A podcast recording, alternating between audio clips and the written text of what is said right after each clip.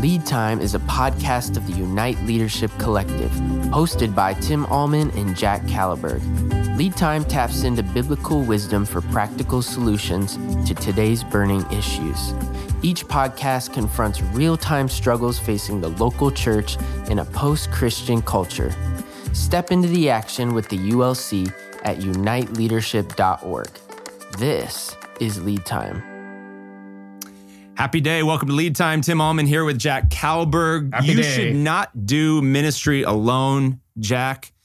Isolation leads toward leadership death, and you don't want to die. You want to live and not just live, but you want to thrive. And one of the struggles is recognizing that we need different types of people than we are on our team. That three strands, yes, is a husband and a wife and God. That's often when I hear this analogy, right? You got to make sure God is a center strand, but three strands are actually better than than one. One of our favorite leadership books is a book called uh, "Made for Mission: Discovering God's Unique Design for Your Life and Ministry" by a guy by the name of David Posthuma, and uh, there is great wisdom in this three strand approach. So, Jack, before we get into the details there, talk to the leader who says, because you, you've said before in previous podcasts that I want mentors who are like me, but ahead of me. Yeah. This is a little bit different. This is saying we want people that are different, Different. than us. Go ahead. different to complement us. So here's here's just the reality of it, you know. Um, well, I was talking uh, talking with our Reformation Reformation group last night. I'm still doing the Reformation class, and they were talking about the concept of uh, holiness. What makes something hmm. holy? Well, you know, what makes a typewriter holy? Well, if a, a typewriter is used wholly for its purpose, it's been made holy, right? And so, right. you know, every person is different. They're part of a body. And when we function as part of the body of Christ, that's what it means to be holy. We're holy, we're being used wholly for that purpose. And the diversity of what God creates us is really good. And when you don't use it that way, it can be pretty rough. It can cause a lot of problems. And that's not meant to pigeonhole people. It's just to, to acknowledge the reality of our diversity. So Yeah. I give a little, we, I just recently posted a, a blog post. Blog, yeah. Um, three strands are better than one. And I talked talked a little bit about the story when I was young, traveling to the fjords of Norway. I'm Norwegian. My father's Fjords. of I, I, I'm going back to Frozen, right? Every time Yeah. you've told me about the fjords, I am literally it's a good analogy. Just Frozen. imagine Frozen. That's where I would go in my summers, uh, except it was the summertime. I did go winter sometimes, but made a lot of friends there. And this was this was a funny uh, story that one of my friends told me about how the Europeans regarded each other. They really loved talking about the difference between Europeans and Americans. Cultures. They thought it was hilarious, right? So they said, well, this is how Europeans think about each other. They said heaven is when the French cook the food, the Germans make the cars, and the British run the police. That's heaven. And he said, hell is when the British cook the food, the French make the cars, and the Germans run the police. and if you don't get the punchline of that, you need to brush up on your history. history. That's right. That's not to meant be prejudice or anything, but there, there's there's interesting things that different cultures and different personalities bring to the mix. And Hmm. Tim, you and I are different different guys. There's things that we share. There's strengths that are different, and we're better together because of it, right? That's right. And So um, in our context, hell would be if Ahlman runs the financial database system like that. Right. That just would not work. Right. Like the Germans Gestapo running the police for all of Right. all of Europe. That did not work some 70 years ago. Right. And if I had to be the one entering into immediately entering into every difficult conversation with strangers, that would be that would be that would be the hard one. yeah, yeah, yeah, uh, better better together. So let's let's nail into those three different, and there's a lot of different ways. The, the metaphor of the body of Christ and the head, heart, hands, different different gifts for different people. Mm-hmm. But uh, Posthuma uses builders, managers, and the nurturers. Yeah. So go deep. First off. The builders. Who are the builders, Jack? Builders are people he describes them as visionary, um, task dominant, like we got to get this done now kind of thing, strategic and entrepreneurial. There's subcategories of this, but the key thing is like builders are the people that you really want to get on the beginning of a project because they like to start new. They're they can think through some complicated things pretty quickly. Um, they they care about the momentum of something and breaking new territory, right? So that's what the builder does. Builders have the right amount of authoritative leadership. Right. Um, authoritative often sounds bad, and it certainly can be.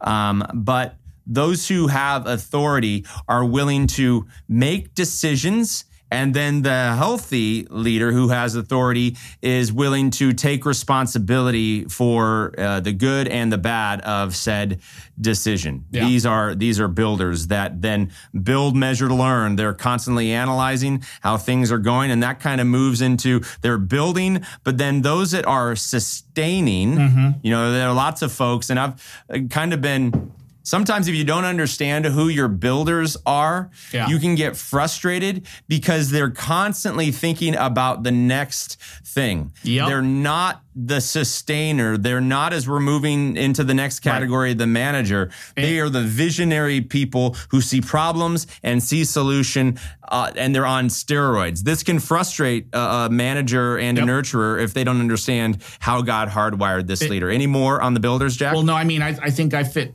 solidly in the builder category because I do uh-huh. notice that when we start to get into a maintenance mode about something, I'm immediately thinking, okay, what's the next thing we got to hit it hit on?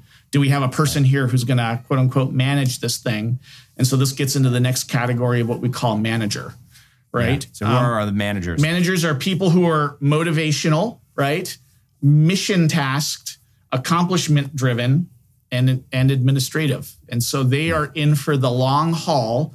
They are more about refinement, right? Um, it can almost seem like you're trying to stack one as better than the other. And we want to kind of break apart that paradigm, right? You are certain people are amazing administrators and other people are great builders and pioneers and you're you're serving God's purpose best when you can lean in with your strengths every day in the job that you're doing. So the manager does an amazing job with continuous refinement of maybe of a system that's already been created or uh, a strategy that's already been implemented, but we need to continue to do it. We need to continue to make modest improvements that happen week in and week out. And they've got the, the thoughtfulness to do that and the grit to do that. So there's heavy grit and tenacity that goes with that as well. Yeah. Um, some good people spill, uh, skills too in terms of motivating. Yeah, we just got to keep the ball going forward, right? Yeah. So we've talked about um, the six types of working genius.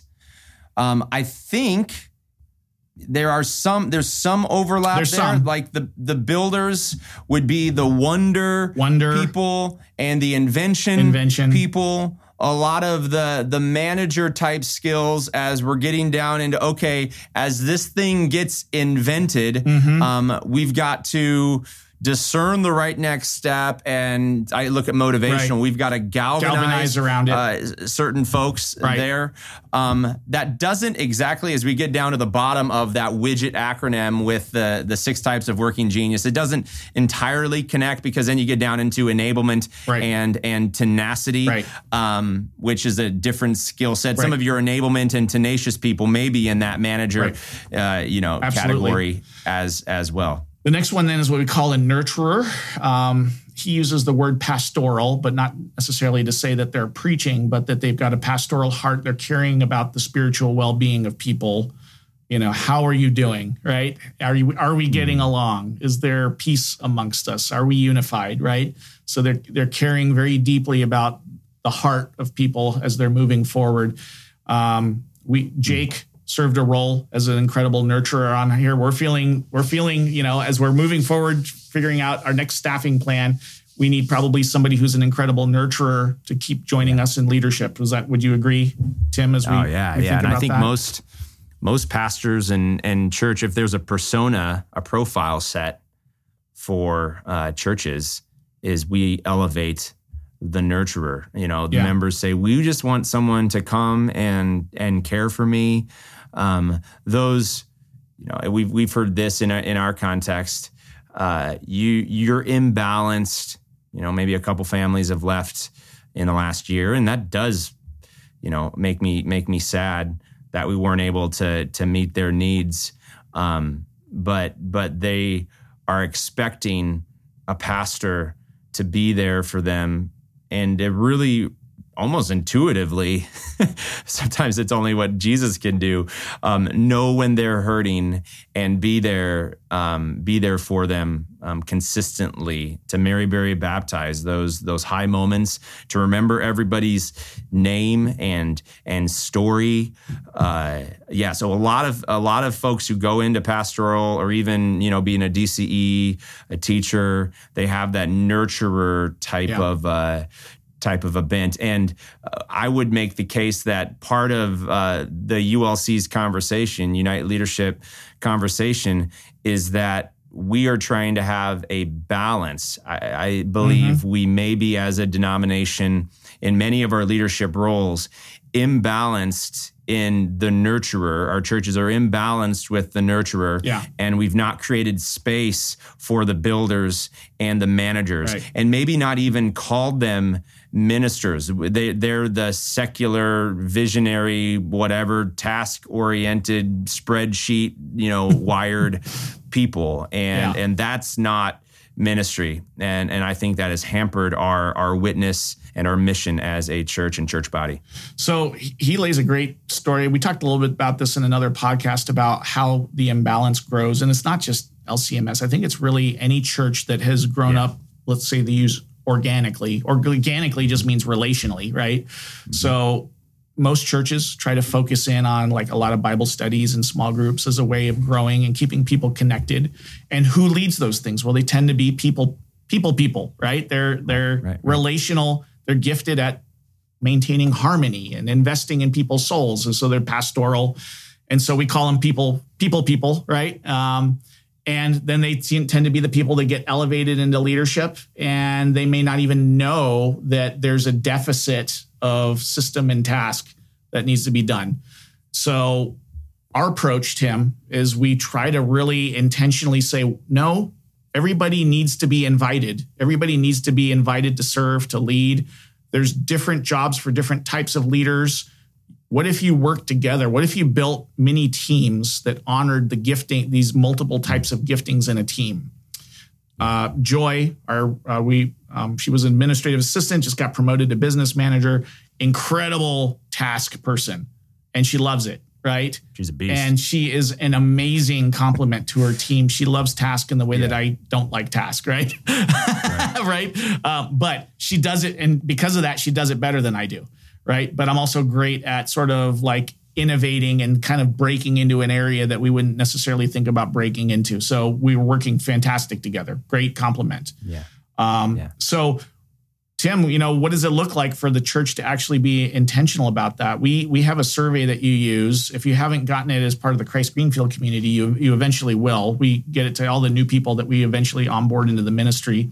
We've shared it with some other churches now. We've seen some churches have fantastic outcomes with this survey. We call it the serving survey.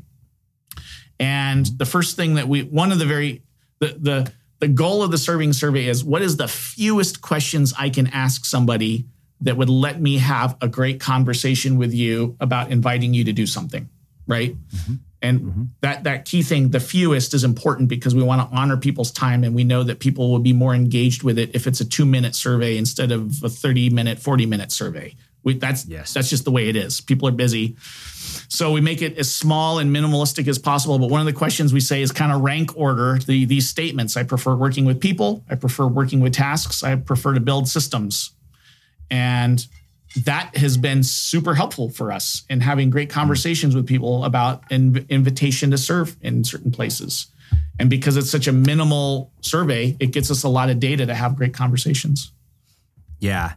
A church is a body with a variety of different gifts. And what we orbit around, Jack, in, in our teaching, whether it's the accelerator, which just a little shout out if you want to join yeah. our next accelerator cohort starting up here in the fall, uh, let us know, uniteleadership.org. But we teach around this kind of holistic um, discipleship approach and and really leadership structure approach. We've got to talk about, and I'm using my finger if you're you're watching me. We got to talk about systems. We've got to talk about structure, and we've got to talk about culture. Um, the systems that put together a structure for people to develop and a culture that's filled with love centered in the middle is a big why to, to multiply disciples for us 20 campuses in, in 20 years. And you can look at the builder manager and nurturer and say okay the builder is going to highly focus on the big why all the time. Is that crystal crystal clear? And here are some maybe some ideas of how it could become more clear things we could start. Uh, the manager then is a lot in the structure and system and the overlap between the two. The nurturer is obviously culture how well are we loving one another here? So you can see all of these people on your team, uh, they must be there, and you must, um, as a leader, if you're the pastor and you're a nurturer, you must humble yourself and not speak so that the builders and the managers can speak to analyze. And, and nurturer if this makes you uncomfortable because it could lead to conflict read books like difficult conversation. This is not yeah. about you this is about the mission of Jesus. And this is about you playing your small role in God's grand vision through your church to reach as many people as possible with, with the gospel. Yeah. Um, so, yeah, depersonalize this and know who you are. Like, be super, super confident in who you are, how God has made you, and then super, super clear on who you're not and therefore who we need